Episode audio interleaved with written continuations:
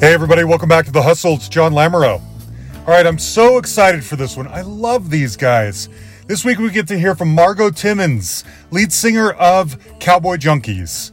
I have always loved this band. They do something so special and unique to me because, I mean, bands based on kind of folk and the blues, that's not unique, but the way they do it and the spin they put on these things is wholly unique.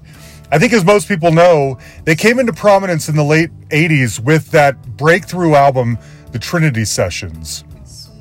Now that album's been talked about a lot, but I I had some further questions and Margo entertained them with me. It was I was she was so gracious. And so we get to know a little bit more about the making of that album, which really means a lot to me. And I think something else that they do really well is covers. In fact, you could argue that in a lot of cases, they take ownership from the original artists on a lot of covers, including this one right here, Sweet Jane.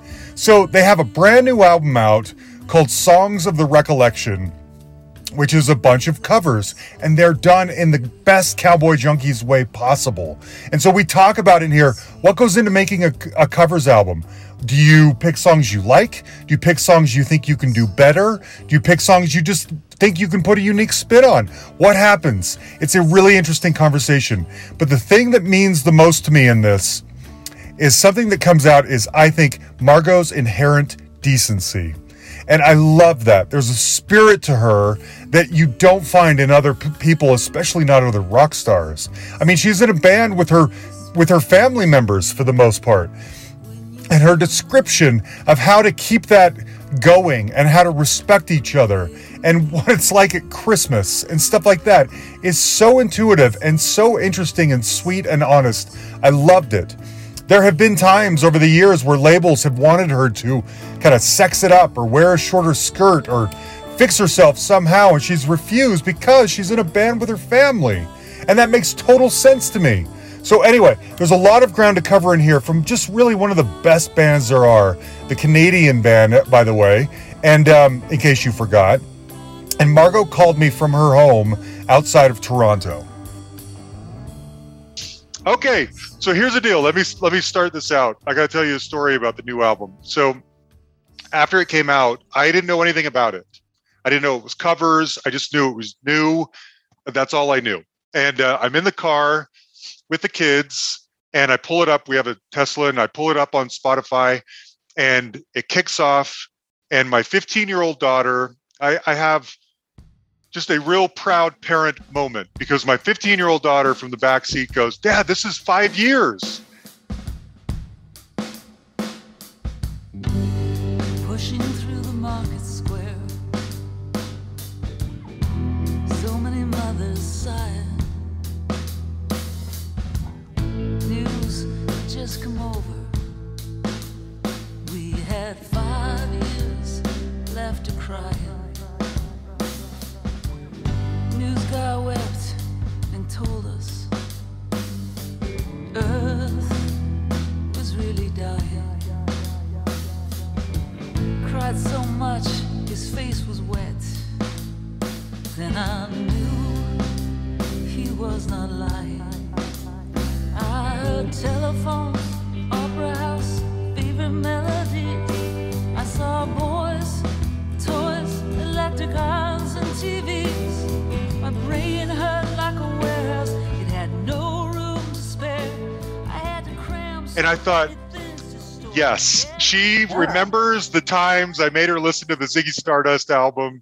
She kept it with her, and she recognized the song enough to know that's what was going on. That's great. Nobody does covers quite like Cowboy Junkies. You guys, if anything, you take ownership of some of these songs, certainly Sweet Jane and others. What went into creating this album at this time? Hmm. Well, hmm, what went into it? I think COVID. Yes, that'll do uh, it. um, yeah, you know, we we were working on Ghosts, which is another album we've released during COVID or at the end of it or wherever we're at with COVID. And we wanted to, you know, continue to keep working. So we decided, you know, let's do something that didn't require writing and creating as far as, you know, new material. And we, you know, we we do love our covers. We're always working on covers. We've got, you know, so many covers in our catalog that have been recorded. A lot of them have never come out. Uh, we played them live on stage. And people are always asking, you know, where can I get that song? You know, where can I... So we thought, well, let's, you know, let's put um, a, a, an album out with all these covers. We've done it before, uh, several years ago or decades ago or something. It's it's such an enjoyable process, you know, to do it because, again, we love, our covers mean a lot to us.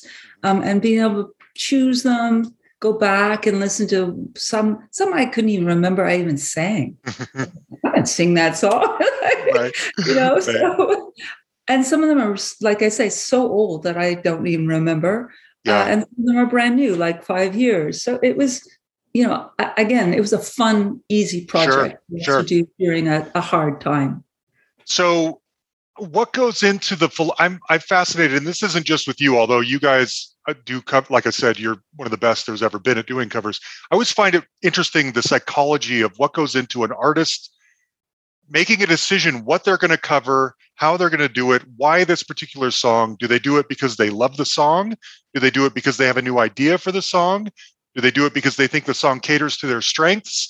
For instance, sixteen seconds, or I'm sorry, seventeen seconds, of course, um, is you would not always put The Cure and Cowboy Junkies in the same mix, and yet it works.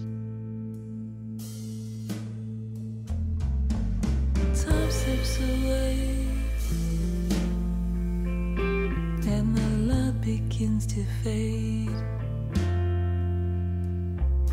everything is quiet now.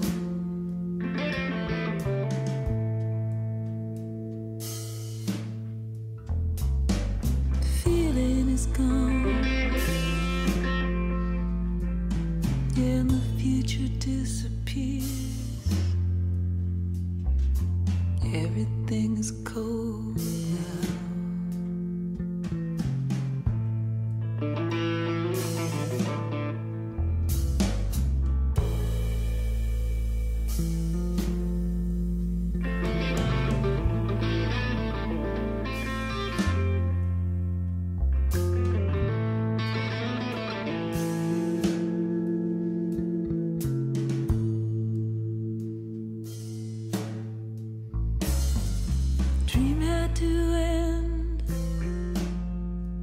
And I just think, are the Cowboy Junkies, are they big Cure fans? I don't know, you know?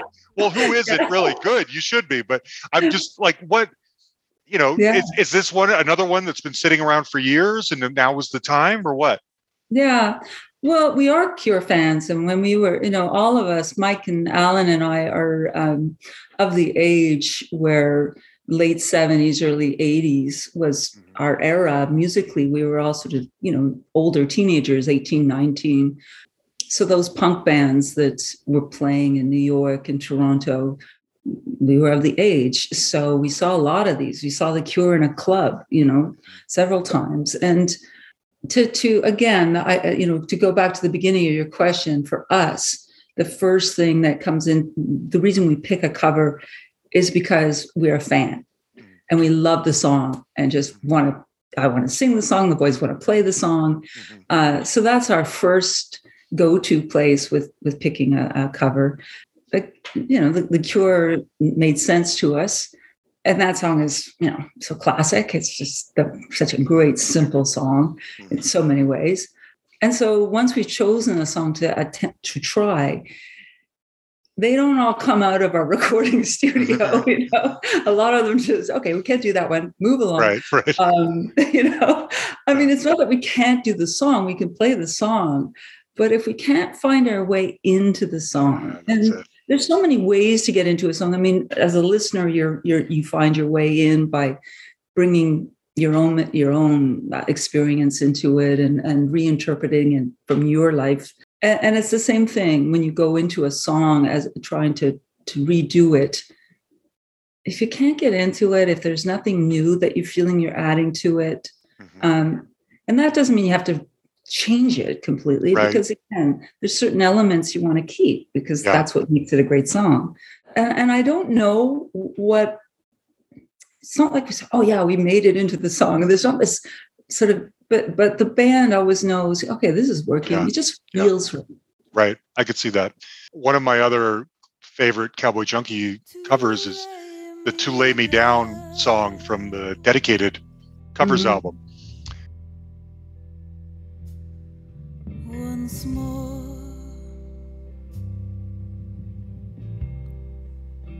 to lay me down with my head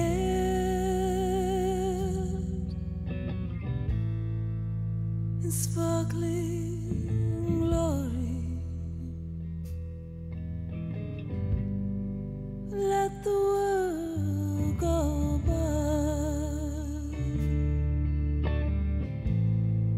Like clouds streaming, to lay me down one last time, to lay me down, to be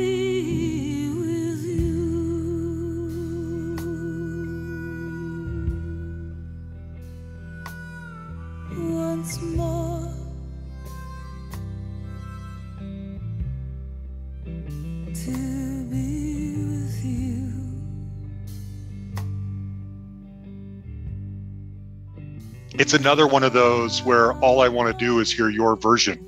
I, the old, the original version feels foreign to me. Your, you know, your sleepy, seductive version is the one that that's the one I want to hear. And uh, that was a really there's a lot there. That album had a lot of those really interesting, well done versions of Grateful Dead songs on it. Do you remember anything about the creation of that, or about was that another one you yeah. had laying around, or did they commission yeah. you to do it for the album? I love this song too. I, I I've always really liked singing it. The boys don't like playing it; they get bored. So. Oh, really? yeah. So it sort of was take it uh-huh. off the repertoire. I got pneumonia. I can't dates. Forget dates. A sure. uh, hundred years ago, uh, we were on tour with Bruce Hornsby. I got pneumonia mm.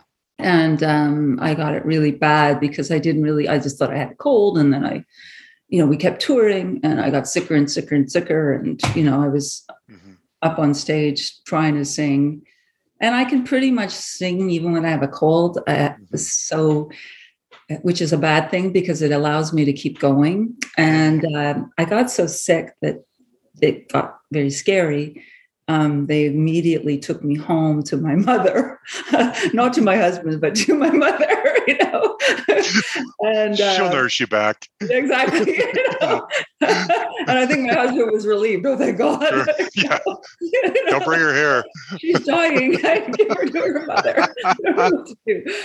So my mom and I, you know, the problem was that before I went home, the The the tour doctors had given me all kinds of antibiotics and this and that and horrible things to try to get me a lot to bring me back to life. And so by the time I got home, they couldn't figure out what kind of antibiotic I should take for the pneumonia. So it was one of those things, you know, is this going to kill her or will we find the right antibiotic? Nice. And um, and I, it took a long time for me to recover. Mm-hmm. And when I got better and and it was time to sing again, I was quite scared because I've never really known how to sing. I was, I've never been trained. It's just something that happens. Mm-hmm. And I've always been a little bit afraid, you know, is today the day it's not there, you know, okay, it's gone. Yeah. Right. Uh, so I was, I was a little nervous about okay. it. And um, my husband and I had gone down to Martha's Vineyard for me to sort of recuperate. I was better, but now I just had to rest and do nothing. And uh, the boys sent me mm. to lay me down mm-hmm. and said, you know, we want to do this song when you get back. So can you work on it? So I I started to work on it and I just thought, I can't, you know, I I, I can't do this song. It's just, mm-hmm. you know, it, it, it's too too hard and, and, and I don't have the voice. And anyway, we went into the studio, and what you hear is what I did. So obviously I had the voice because it, right. it turned out okay. But yeah, so every time I, that is one I do remember. There's a lot of songs I don't remember wow. that I did, but that one I I remember it, it just being... Uh, nearly dying of pneumonia right yeah. at that same time. Oh, who's going to forget that? I'll I'll never hear the song again the same way either now, you know? Exactly. Yeah, totally.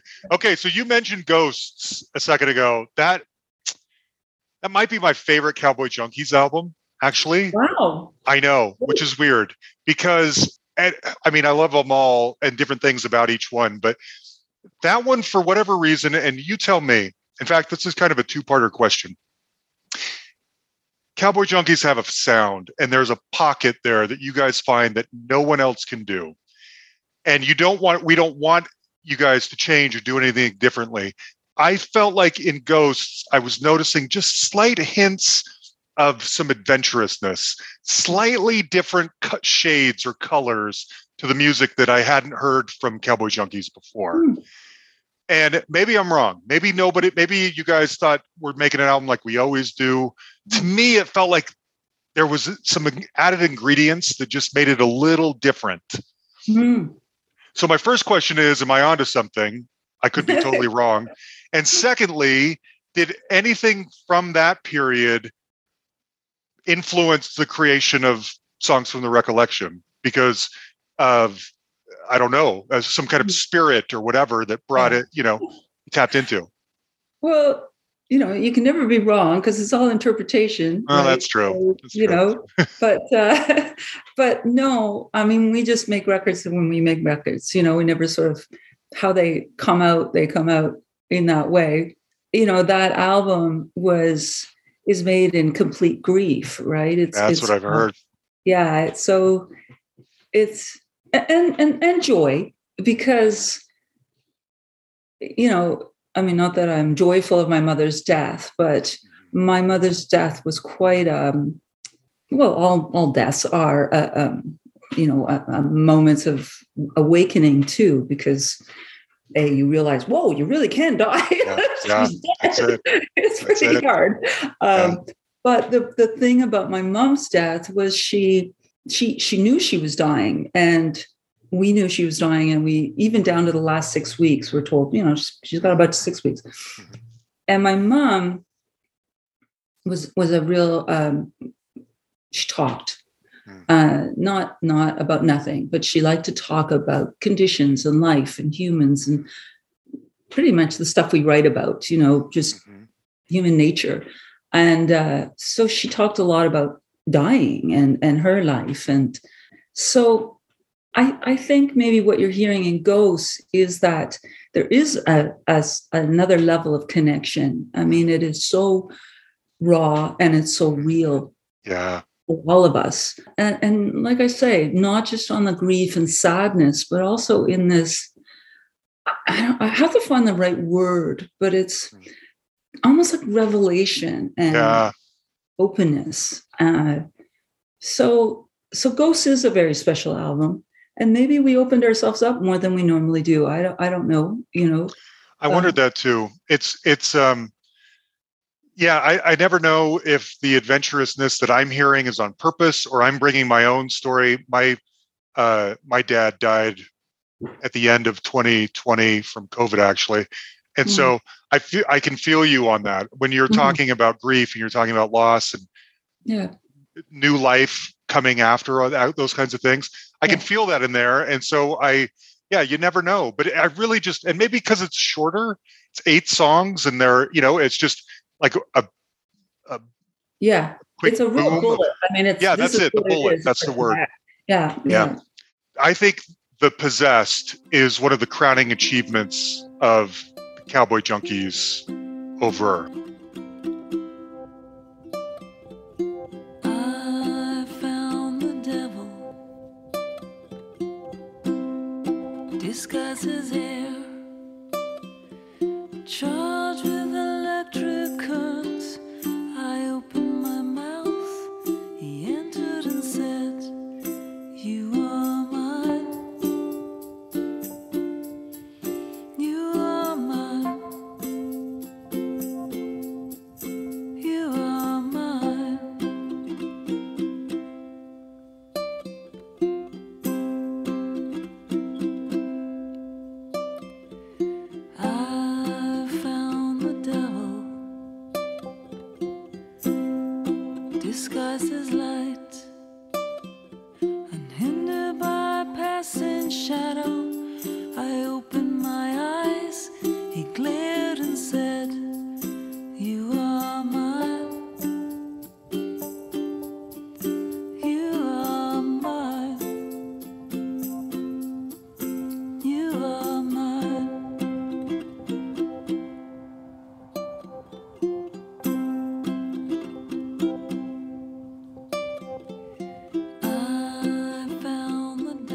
I That's think that is great. One of the most amazing things I've heard, especially for coming from you guys after nearly forty years going at this.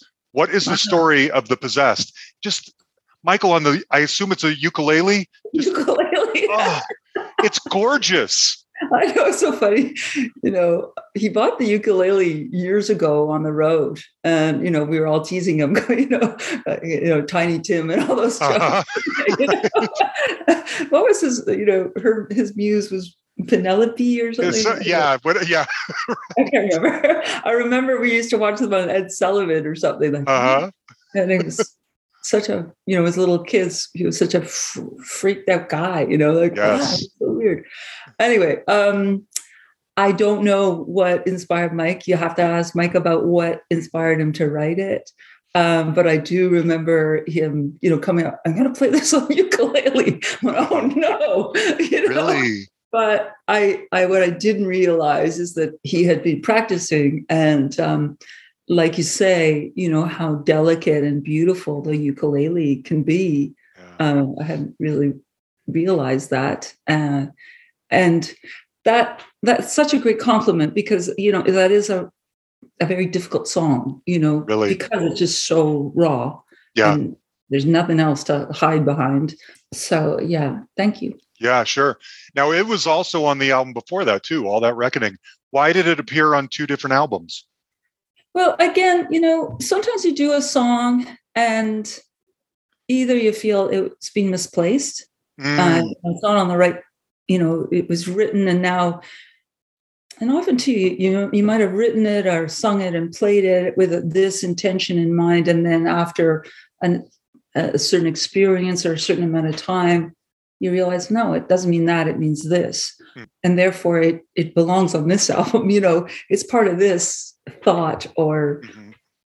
intention, and uh, uh, and sometimes we'll we'll put them in different places because, you know, if we're, especially if we're re-recording them, we didn't get it the first time, but now we do. Mm. And often too, we sometimes we'll do songs in different tempos, and they're both strong songs, but not necessarily strong. But they're they're both, in doing them in different tempos, they sometimes have different meanings. Mm-hmm. Um, And I always find that fascinating, you know, uh, how a song can change just by, you know, speeding it up or slowing Absolutely. It down. Absolutely, that's yeah. it. You know, from various reasons. Yeah. Do you, uh, would a song like, and I've only seen the Cowboy Junkies in concert once. Unfortunately, it was uh, it was on the Lay It Down tour. This would have been in Park City, Utah. And little personal aside, the girl I was going out with, we broke up like a day or two before, but she mm-hmm. was still going to the concert with her girlfriends. So the night was a little ruined for me because I was over here and she was over here, but we weren't talking, and I yeah. didn't want to see her having fun because the intention originally was for us to go to this concert together.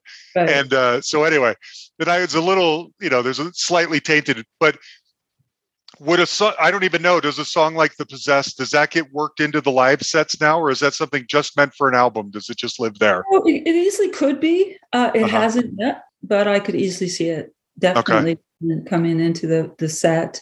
Uh, we always, within our sets, do at least three acoustic songs, just Mike and I.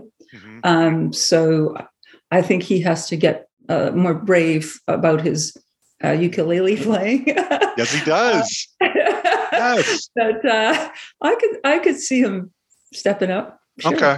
Yeah, I was curious. Um, speaking of Lay It Down, another song I was curious about was um, Speaking Confidentially.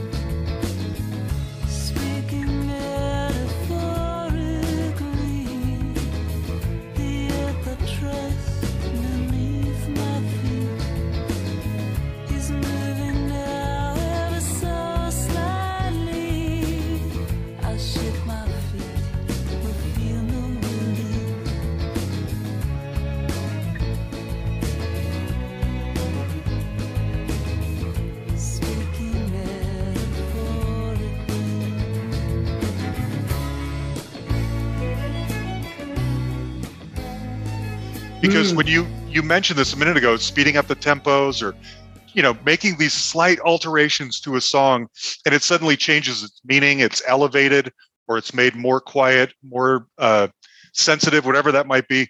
I always think about that song because what really makes it to me are the strings. And right. there are strings in a lot of Cowboy Junkies songs, but that one in particular, without it, is a completely different beast. Totally. When, how do you know when you're performing? Are they per, are they put on after the fact? Like, you know what this really needs is some strings. Hmm. Like, what goes into it? Well, usually what goes into it is while you're recording it. So the the, the recording of most of our albums, most of the songs, is the four of us on recording live together. Not necessarily. I mean, we're each individual, individually mic'd, so it's not like Trinity Session where what you get is what you get. Mm-hmm. Uh, but we are still playing together. So, I mean, I think what we do best is live. Mm-hmm. We need each other in order to create what we do. So the foursome always does the sort of bed tracks. And um, when that's happening and when you're playing back, you know, which take and all that sort of stuff, you know, somebody will often say, you know what, we need, we need you know, trumpets here, sound great, or, you know, let's get a trombone, you know, or something, you know. Somebody will hear something and, you know, sometimes it comes to, to fruition, sometimes it doesn't. But definitely you're right. I mean, speaking confidentially, those, the, the strings is, is yeah. what it's about. And absolutely. Uh, Again, that song we did a couple of times live. After that tour, we we on our live tour, we did have a cello player, but it never it it's more of a, a, a recording uh, type song than than okay. a song.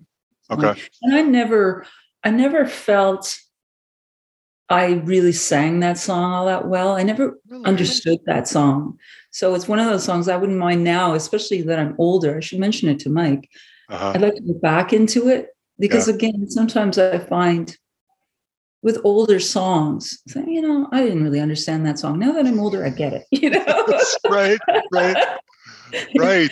Oh, that's interesting because no one sings like you, Margo, and your voice is so, it always has always sounded so lived in and so personal. And so I've, we would never know if you were singing a song that you weren't feeling one hundred percent because we feel it one hundred percent. You know, okay. I appreciate that. I mean, that is what I want to do. You know, as, yes. as a singer, I feel that it's my job to make the song believable. Uh-huh. I remember my, my brother Mike is a man of few words and, and definitely few fewer compliments. And uh, I remember him once saying, "You know, Mark, you can sing the phone book, and they'll believe it." You know, okay, right. And uh, that that it doesn't always work for me. I remember once I I, I sang the national anthem um, at the All-Star baseball game, and uh, it was huge. It was such a thrill. Yeah. And uh, and I and I believe anthems should be sung like anthems. You know, they shouldn't be interpreted. They should be sung the way they were written. And uh, so I wanted to sing our Canadian anthem just that way. Yeah. And I remember afterwards, uh, you know, I'm at the game and uh, going to get a hot dog or something. And, and this woman comes up and she says, "Are you the woman who sang the anthem?" And I said, "Yeah." And she said, "That was the saddest anthem I've ever." No, I was trying my hardest to be like Susan Dion, you know.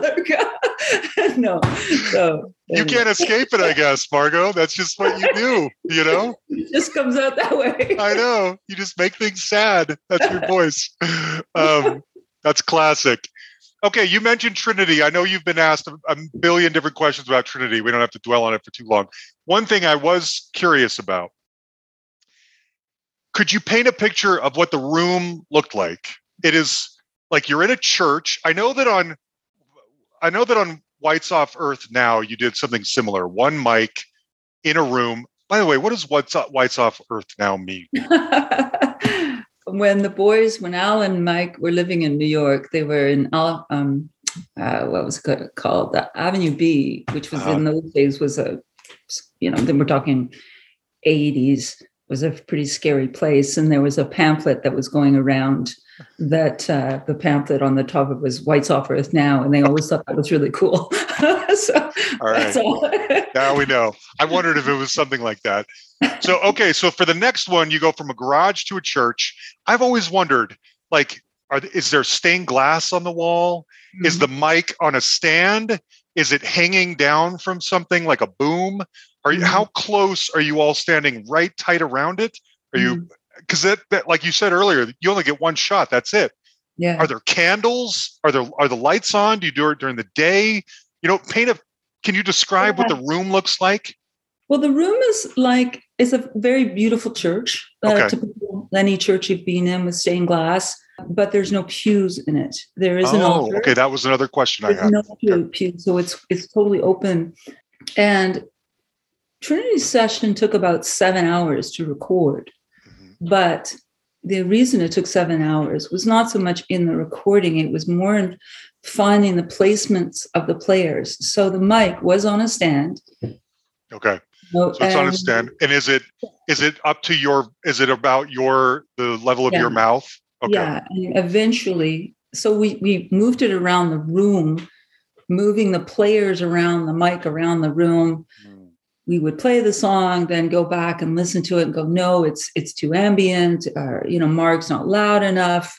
Uh, the drums are too, you know, loud. So then we throw a tent over the drums and move me closer, you know, all this sort of stuff. So we, it took forever. And, and to tell you the truth, at the end of it, we thought we hadn't gotten it.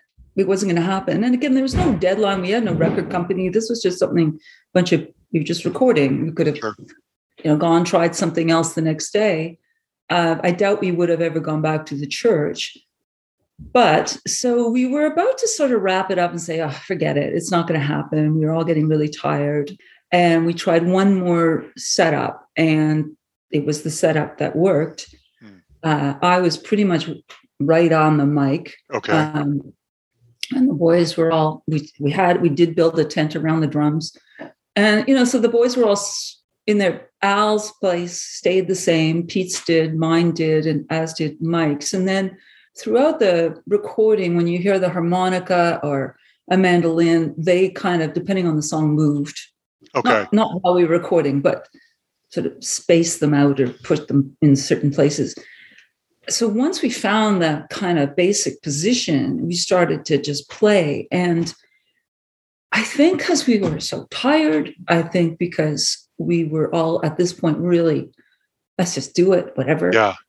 We started to play, and the, and the acoustics in this room, regardless of recording, when you play or sing, are so beautiful. I mean, yeah. they really are beautiful. And so we were just playing at this point and recording, uh-huh. and it was insanely magical in that every band understands this. There's a, there's there are moments when a band just hooks into each other. You know, it's it's and, and we all have that in our lives. You know, it, and in different ways. We it's just you're connecting, mm-hmm. and um, we were really connecting. We were in sync with each yeah. other, and um, and I mean, Misguided Angel was the first time that group had ever played it all together.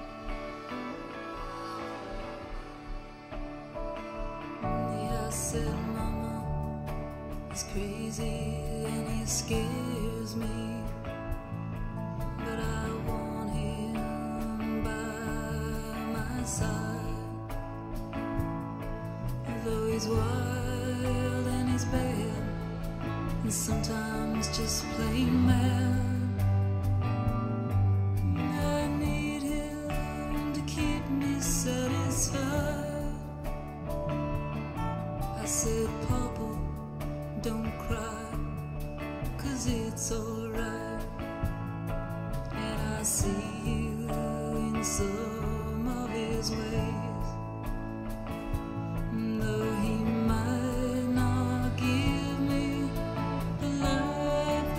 want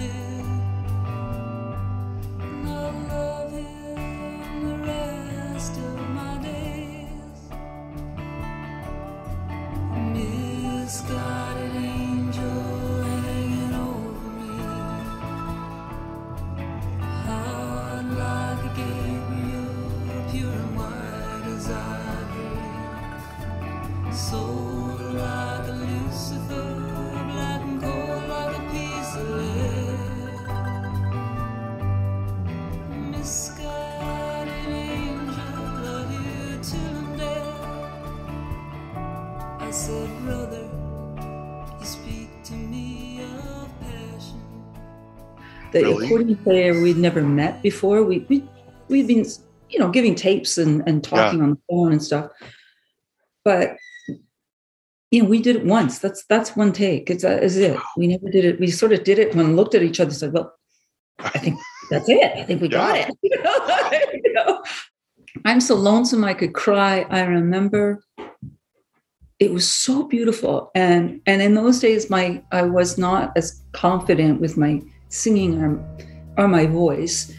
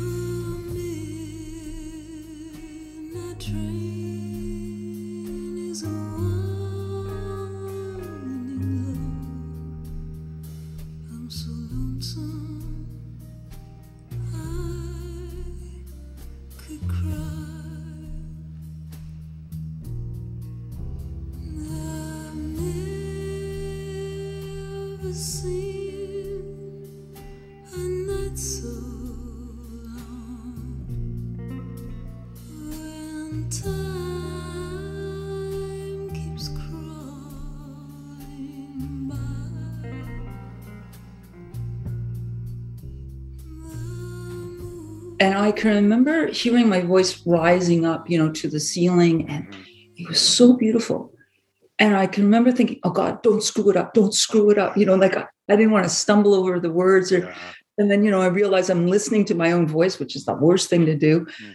So it was, once we got that set up, um, it, it just, it, I don't know how long we recorded, maybe a couple of hours, wow. if that, wow. uh, because it just happened. Um, yeah. And then we went home and we were all freaking out, you know, it was a great night, whatever.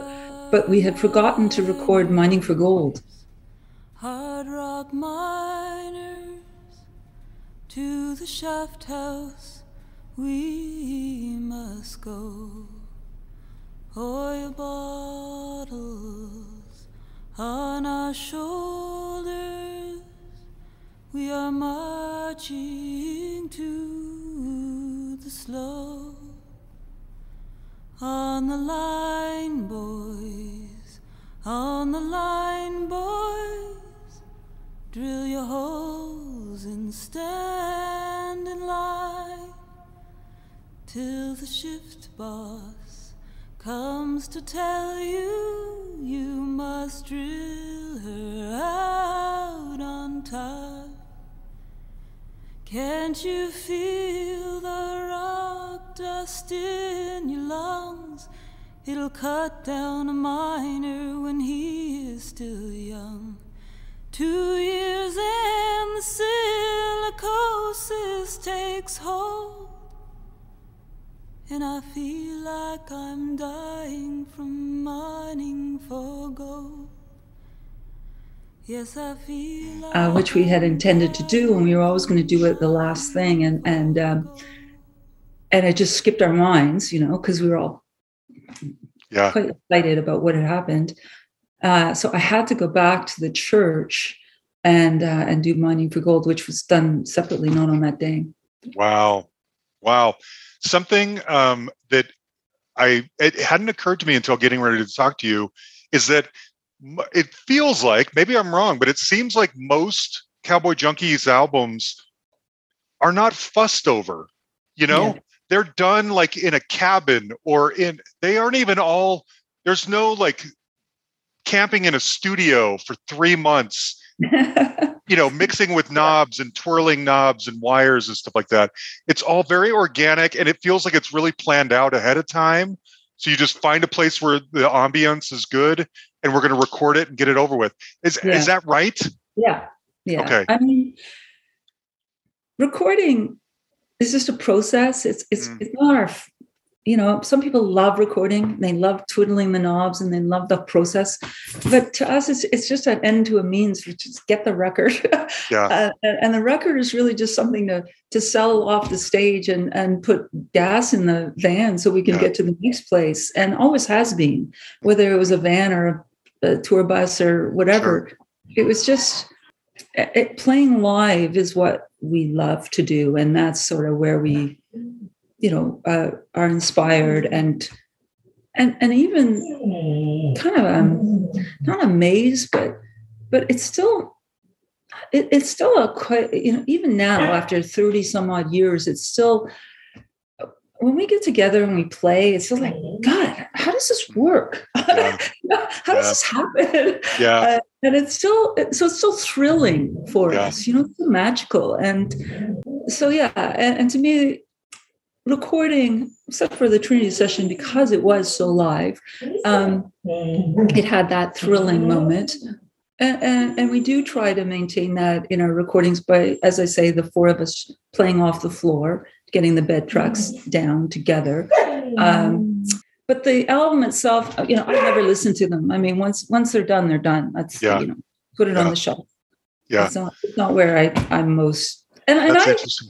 Yeah, I mean, I like our records, but I don't think they're, you know, you know. I, whenever I hear them, I go, "Oh, I could have done that better." Really? Always. no, no. Yeah. I mean, I can understand not listening to your own music very much, but as a fan who loves you, Sorry, there are thanks. many moments in life where a Cowboy Junkies song is exactly what you want playing at that moment. And That's uh, great. yes. I mean, I, I think as a fan, and I, before anything, I'm a fan of, of music, and I think that that's what music's for is, is uh, you know, just, you know, finding that, that right sound, that right yeah. message, that right mood, you know, at that time. You know, it's funny, I I live on one hundred fifty acres. My, my dogs have free roam, oh. and they still have to take them for a walk. Like, come on, you know? You can go outside and go anywhere you want. It's all open. The doors are wide open.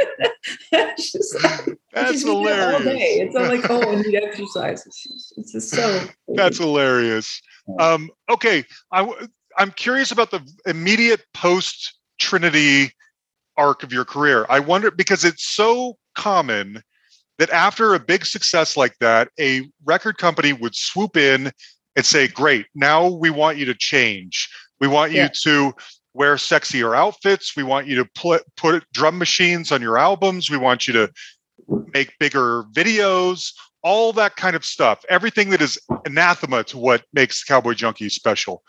Did you face any of that? Yes, we faced that. I mean, we even faced uh, the, the uh, before we signed with R C A, which was our first major label, we put out Trinity on Latent, so on our own label. And um, we were getting hunted by all these labels, independent and majors, and they all were coming to see us and they all wanted to sign us. And they all had, you know, it was great because we were we were starving musicians, so they fed us. It was, oh, yeah, another free dinner. Yeah, sure. Uh, so we, we melted as much as we could. Uh-huh. Um, but... Yeah, but they, a lot of them would pull me aside and ask, you know, say they they would sign me alone without the boys and, uh, you know, give me this much money and, you know, I could be a superstar and all this mm-hmm. crap. Mm-hmm. And I, I can almost remember looking at them and say, okay, so I sign with you without the boys and where do I go home for right. dinner? Like, where do I go for Christmas? Like, that is genius. You know, and, you know, Al, I've known since he, we were babies. Like, really? And then, you know, and where does my soul go? Like, right. I die, am I going to hell? Right. Oh my gosh, I've never thought of it that way before. That yeah, is genius. Like, yes. Okay. So, um, so that was a big one. And yes. Uh, And then once we signed, uh, yeah, you know, I was, I was, you know, they always wanted to shorten my skirts or uh, change my nose. They offered to paper. Change your nose. What's wrong yeah, with your nose? Yeah. My nose is too big, apparently, for what? video. What? Uh, you know, all this sort of stuff. And the great thing about all that, and, and during those early years, um, there was a lot of attention on me. I, I, I you know, I never, I, I I have two beautiful sisters, models, you know, actors who love all that stuff. And then all of a sudden the focus was on me. And I was, don't get me wrong, I always liked being a beautiful woman, but I was never, it was never something I wanted to sell. You know, yeah, I, yeah. I, I was, I didn't like that part. I didn't like the photos and all that. And all of a sudden, you know, I'm in People magazine and all this crap. And so many photo sessions. Um, and every photo session, they would come with these outfits. And I was like, no, you know, this is what I'm wearing. Mm-hmm. Uh, in the videos, they wanted me, you know, kissing that guy or doing this. I said, no, I'll just stand here and sing. I will never ride a horse. I'll never kiss a guy. I'll never, I didn't even walk across the stage. I stood in front. I mean, and I said, you do get a girl to go kiss that guy. Yeah. But I'm the singer. I'm right. standing there. But all is to say was, I, I couldn't have done it without my brothers, because my brothers were always this um, protection between me and the, that part of the industry. Yeah, I could see that. Never, ever. Uh, you know, hang on, sorry. You know, they never. We could, maybe we could have sold my records or whatever if I'd shortened my skirts, but they never. They knew. You know, I was their sister. Yeah. You know, they, they never no seen me in that way, and no. you know. No way. It was never yeah. going to happen, ever. Unless I wanted to, which right. I didn't. Right. And, and they would have freaked out if I did, because, you know, I wasn't that sister, you know. I mm-hmm. I I was the sister that, you know, wanted to get married and have eighteen babies. You know, my other sisters wanted to be famous and right. and get in People magazine. Uh-huh. I was, you know, the fact it happened to me was, you know, just, just, you know, the joke of that's the gods. Wild. Yes. The gods wild. Are going to mess with his family. That's great. Okay. Yeah. I've always wondered, when the Timmins siblings fight or argue, what is, what do you usually fight about? I suppose you're asking about my brothers and I. What True. The guy, I mean, everybody, of course, but a band of siblings going for this long, when mm. tensions rise, they yeah. they probably not don't do it very often. Why do they usually happen? Is it one thing? Yeah. I mean, they don't happen as often now, because, again, you know, one of the nice things about aging is, you know, all that stuff doesn't matter anymore. You're like, whatever. I have to sort of, you know, that's a really good question, because I would like to, I don't really remember fights, mm. you know, but, you know, and we don't really fight like yelling at each other. We just get pissy with each other. You know, I can remember an incident uh, where I was late, and, and we're never really late. You know, it's, it's, it's, we're a pretty good band. You know, I, I think for tour managers, we're an easygoing band. You say to be on the bus at seven, I'll be there at seven. It's like, I'm not there, you know, and none of us have huge egos. But I remember this one time, you know, we were really tired and I was late, and uh, I was in the elevator with Mike, and he was tired, and we were both like, eh, you know, I, in that bitchy mode. And uh, and he says, you know, he says, you know, I, I, you know, I can't believe you're late. And uh, I said, you know, I'm not always late. And, you know, I'm defending myself, and, you know, who are you, my dad? You know, like, you know, you know, sort of thing. And I said, what? So what? You think you're a big star or something? And, uh, and I turned to him. I said, well, maybe just a little one. Oh, he was so mad. Ah, uh... oh, so mad. I mean, not that he said anything, because he couldn't uh, yell, a yeller, sure. but I tell you, like, no way! That's awesome. I love that. Uh, yeah, love yeah, that. Okay, yeah. I wanted to ask you something too. Now, the first album of the Nomad Sessions seems to be about uh, uh, inspired by Michael uh, adopting Chi- some some Chinese children, and I believe yeah. your son is adopted as well. Yeah. In fact, your son's name is Ed, right? I have a yeah. son named Eddie as well. Did you, were you saying where he was from? Where were your son was adopted? Uh, yeah, he's from Russia. Is he? Okay. I think that's first of all, just so honorable. And secondly, I don't know. I mean, what is it about adoption? Is it, tell me about it. Is, is that, I hope that's not too personal of a story, no, but your no, family seems dedicated yeah. to this cause. And yeah. I think it's wonderful.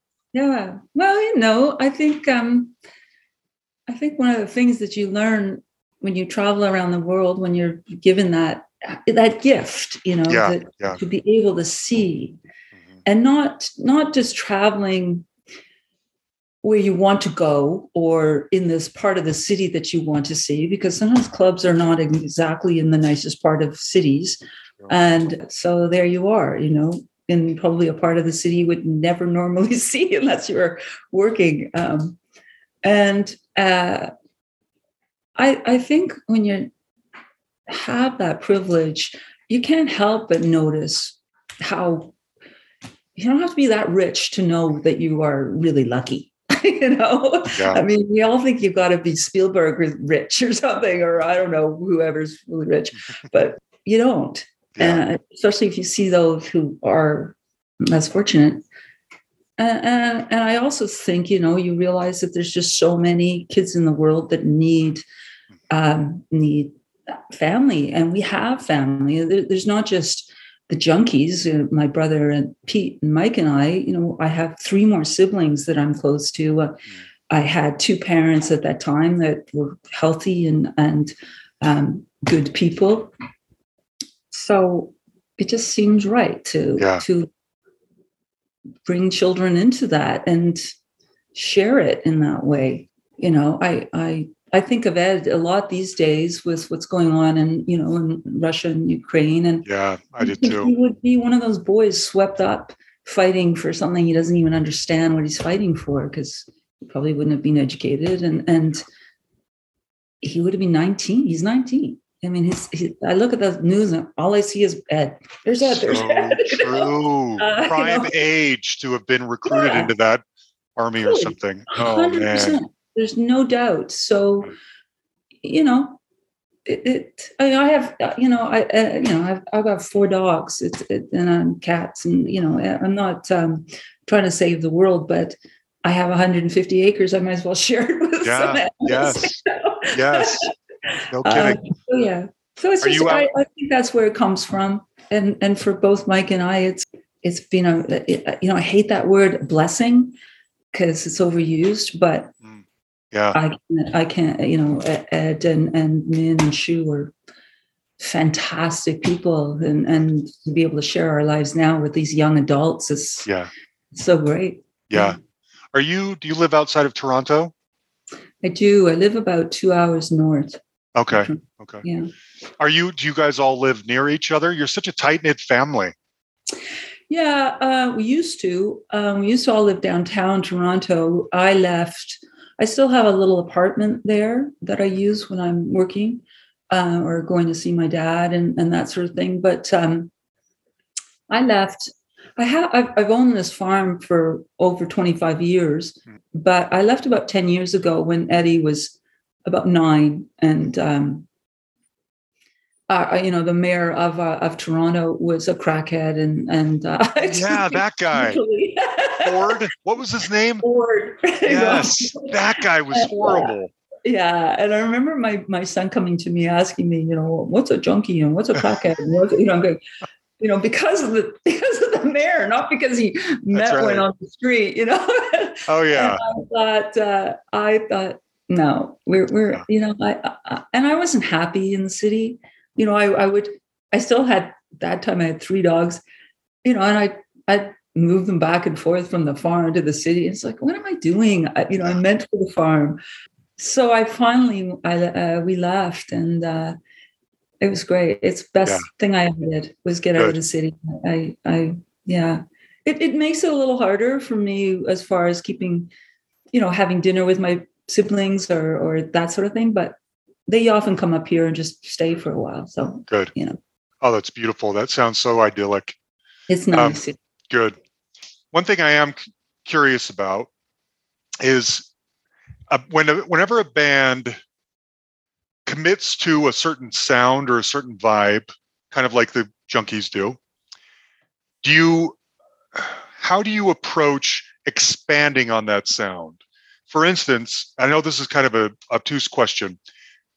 Another one of my favorite Junkies songs is uh, Dark Hole Again on off of the Open album.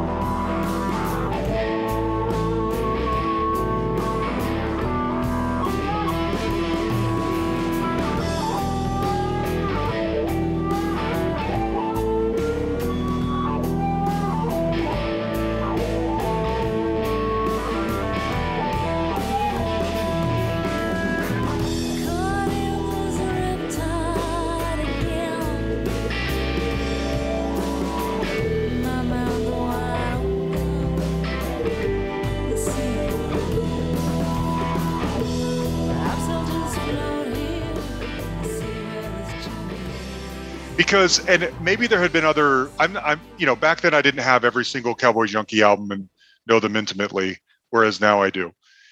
At that time, when I heard that song, there was nothing else quite like it by the Cowboy Junkies that I could think of.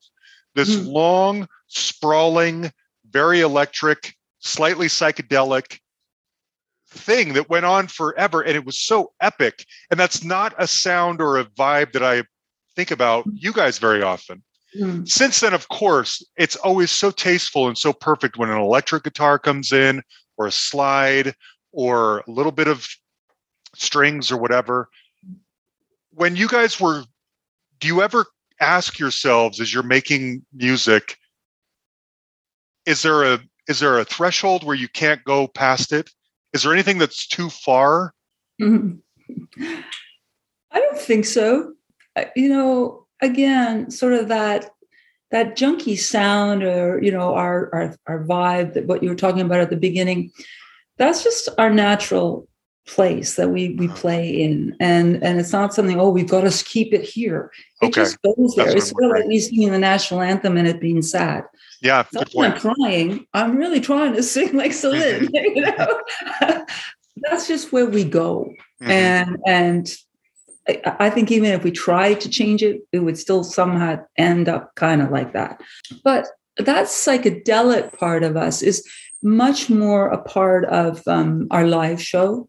Mm-hmm. We do a lot, you know, and have done so for a long time, you know, where the boys jam out and, you know, I'll go for a cup of tea or something. And, uh, it, you know, and Dark Hole would, you know, definitely was the beginning of that. Although we had it before, because mm-hmm. even on Whites Off Earth days, It, you know, but sometimes we would have, we'd have to pay, we were playing these little tiny clubs and they insist we have three sets and we only had enough material for two. Mm-hmm. So the last one would be a big, huge jam-a-rama where we would just, you know, yeah. play. And I'd come in and sing weird songs, or weird words every once in a while. But so it's part of what we are as well, that, that psychedelic jamming thing. Mm-hmm. Uh, We just don't normally have it on our, our albums. Mm, you know? That makes sense. Yeah, because yeah. it's more of a live feel. Like I could that. see that. Yeah. Did the Timmins grow up like singing around a piano? I mean, because another thing I learned getting ready to talk to you is that you're you started out as sort of a reluctant singer. You weren't the nat. They didn't peg you. It wasn't like you wanted to be a lead singer. It just you fell into it. And yeah. it's the, this perfect thing. It could have so easily not happened, Margo. You could have been oh, something totally. else. You very, know? very easily. Very easily. I mean, yeah. I mean, like I said, you know, my sisters were all wanting to be models and, and movie stars and things. And and I really did. I just wanted to be my mom. My yeah. mom had kids. I wanted to have six kids and and and raise my kids. That's what I wanted to do. And I was very reluctant because not that I was ever shy. I'm not a shy person, but I, I'm not a person who really, if I, if I don't have to be the center of attention, I don't want to be. If I have to be, I can be. But, um, and even when I was young, okay, if you want me to, you know, be the coach or the captain of the team, I'll be captain, but rather not, you know. So it was it was a little odd when Mike asked me to sing. And I have to say, when I said yes, it wasn't like there was a band. We were just jamming in the in the back garage. Sure. Um, so uh, I didn't kind of know what I was signing up for. uh, yeah, it, it was it was just um, it was Mike. You know, Mike Mike heard my voice. I used to always get a really good good um, you know parts in school plays and. And I used to always sing around the house while music was playing. We didn't all play musical instruments and things like that, but we all played records. Mm-hmm. All of us had our own record player in our rooms, and we all had our own record collections, which we shared. And um, so music for all of us was, a, and still is, was such a huge part of our, our upbringing. And my dad, although he didn't listen to rock and roll, what we listened to, but you know, came home and put on music. Before he'd even say hello, he'd throw on the stereo. And it was his way of decompressing. And um, I think we all inherited that from him. And um, so, yeah, I think that's where Mike heard my voice. I always wondered if I was going to be, you know, in my, in my childhood, teenage fantasies of rock and roll, I was the backup singer. Mm, that makes sense. Know? Yeah. That's where I wanted to be. So yeah. uh, I used to sing along to records and as the backup singer, and uh, I think that's where he kind of it went into his head, you know, Mark can sing, you know. Yeah, that makes sense. Okay, uh, I there are uh, I have we have some Patreon supporters, and whenever I tell them who I'm interviewing, they're allowed to uh, send over some questions if they want. Matthew Quinlan sent over a couple. So first and foremost, uh, let me t- I'll, I'll tell you a story. Uh, he says, okay, let me see here. Miles from Our Home was the soundtrack to our honeymoon, driving from New York City to San Francisco. My wife, Sophie, would like These Final Feet played at her funeral. Place my body on the funeral pile. Cut it loose to float downstream.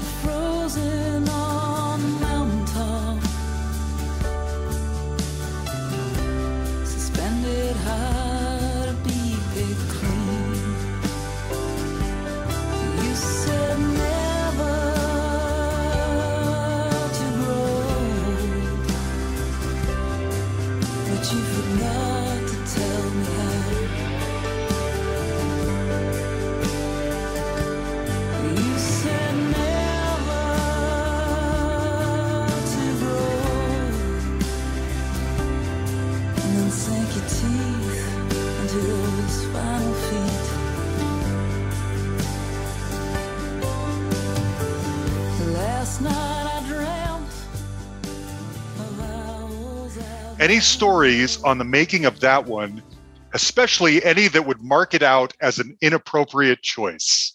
So basically, what's the story of These Final Feet? And is there any, can you give this person a reason why it shouldn't be played at her funeral? Oh, no, it's a perfect song to okay. be played at the funeral. Um, These Final Feet was based on my granddad, our granddad, Um, my mother's father, who lived to be ninety-eight or something, ancient. And like most people in their late, late age, that uh, ancientness, you know, wasn't happy because they're not in a very good place. Yeah, he used to sort of say, you know, um, don't don't ever grow old, don't ever grow old. My dad would say that. And that's what that whole thing is, you know, you, you know, you, you said never to grow old, but you forgot to tell me how is um, is what that's all about. So yeah. it, it's appropriate for, for your funeral. Isn't it interesting? I was when I when he sent over that question, I was relating it to my own personal history with Cowboy Junkies music and stuff like that. Just how, like I was saying earlier, I mean, you you're just recording these songs because it's what you do. And yet there are people out in the world who feel so strongly about it that they want to, they want it playing when they die. They mm-hmm. want your song to envelop and encapsulate their life. That's a huge ble- blessing, the song you hate, the word you hate. That's what it is, though, or a gift or whatever. Well, I know. Well, this is what I mean. Blessing is a beautiful word because because that's it. There's that's. Yeah. I don't hate the word. I love the word. I I I hate the fact it's overused, yes, because it, it's such a strong. It's like awesome is a beautiful, yes, word, but good, if it's used every day over, you know, this is awesome, you know, fish, uh, you know. You know, look at my awesome sandwich. You know, yeah. Like, no, that's not awesome. It's a sandwich. Yeah. Um, and blessing is the same. You know, it's not blessing, yeah, because you can eat the sandwich. Blessing, yeah, is a bigger context. Um, I agree. I mean, I, I I think that's why, as I was talking about before, I think there is still a, for for me anyway, and I think the boys would agree with me, just this. There is an overwhelming sense of what we do. Mm-hmm. And, and, and when you're standing on stage and you realize everybody's come out of their homes, especially at our age, you know, I don't want to go anywhere. If I don't have to go anywhere, I don't want to go. Mm-hmm. You know, you know, paid money, uh, got in their car and drove through the cold winter night, mm-hmm, to come and sit and, and, and listen to us play. And, um, That it's overwhelming to me, and they keep doing it. You know, they keep coming back.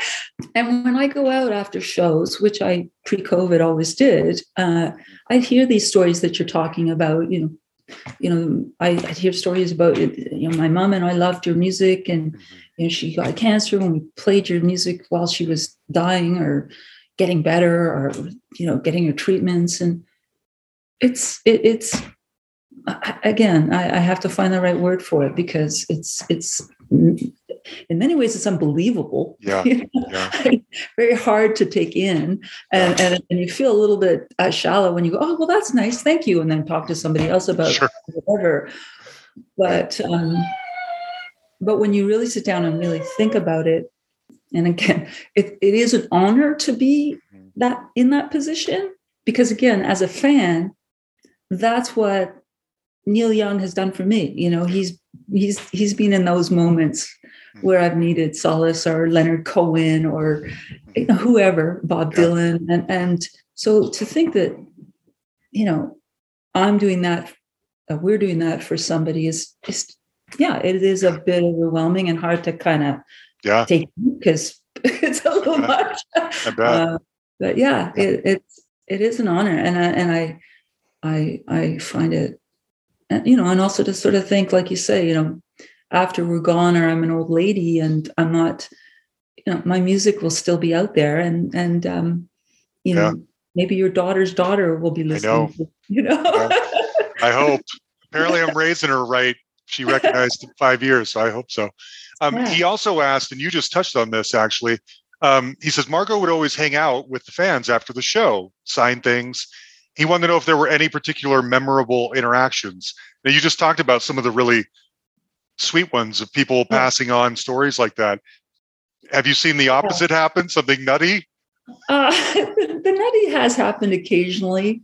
Uh-huh. Um, not that much. I okay. mean, our, our fans are pretty... Um, you know, I've I've always thought our fans were intelligent, you know, I mean, yeah, you can't really like junkie music um, without really sitting down and taking the time to listen to it and, and having the, the intelligence to sort of have the patience to try to understand what's going on. It's, it's not easy music. So I think our fans aren't really there because, you know, oh, you know, they have to see my latest outfit or my latest dance move or, you know, even our shows aren't that exciting as far as movements and lights or anything. It's it's music. It's yeah. it's music. That's what you get. So yeah. So those crazy, crazy moments haven't happened that often, but when they have happened, it's really scary. It's really scary. It's like, okay, you're, you're ill. You got to go now. It's great. Oh, it's great. Yeah, you're coming through. Uh, I think I mentioned I live in Denver, and you're you come and play Chautauqua in Boulder every now and then, and I haven't made it up to this point, but I, you're coming in July, and I'm hoping to see you guys then.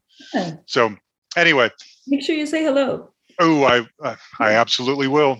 Yeah. Uh, thank you for all the good you've put in the world, Margo. Um, oh, it has, as we just established, it's made many people's lives better from what you and your family and Alan and everybody has. Your following that muse has made the world a better place. Oh, and thank so you. Thank you for everything you've done. No, that's very nice. Thanks. Yes, absolutely. All right, there you have it. Margo Timmins. I just think she's special. I think the band is special, but I just loved her spirit. It really meant a lot to me. I thought that was such a wonderful conversation with an obviously decent human being. Um, we didn't get to play quite as much from the covers album as I wanted, but this is Don't Let It Bring You Down, an excellent cover of Who Else? A Neil Young song, of course. Songs for the Recollection. Now, here's the deal. I've got two copies of this C D to give away, and I'm going to announce on Patreon who those people are. two dollars a month. If you want to donate to us, that will put you in the running to win any and all swag. And we're giving away these two C Ds this week. Next week, I'm giving away a book, which I'm sure will interest most of you. So just hop on there, donate a couple of bucks a month, and you can be in the running for this kind of stuff. In addition, we should have potentially two bonus episodes this week. I know that's a lot. Uh, I was recently featured on my buddy Mike's podcast, The Retro Rock Roundup, and we did a album by album dissection of the Doobie Brothers. And you guys know how much I love the Doobies. Well, that episode came out today, Tuesday, but he sent me the file and I'm going to put it out in our feed as well, because Mike is a good buddy and he does good work and I love the Doobies. And so I wanted to kind of share it with all of you in case you didn't hop over to his podcast to check it out. And then in addition, me and some buddies, some podcasting buddies, are planning on doing kind of another panel discussion this weekend, uh, Sunday most likely. I usually put those things out as soon as we're done without any editing, just live. And that's likely going to happen this week. So um, mm, the topic is basically what you do when you're a fan of people whose views become problematic. And uh, what do you do? And so we're going to swap some stories about that with fellow podcasters. Okay? So that's all coming up. Huge thanks as always to Yan the Man Malkiewicz, my right-hand man, for everything. Thank you, buddy. Uh, you guys can find our page on Facebook. You can give us a like on there. You can send us a message at the hustle pod at gmail dot com, or you can find us an, uh, or that's an email, or you can send us a, uh, find us on Twitter at thehustlepod. Sorry, I gobbled that up, but you know what it is. Next week's guest is a member of one of the most important new wave bands ever. Um, I'll just leave it at that. Okay? We love you guys. We'll talk to you next week.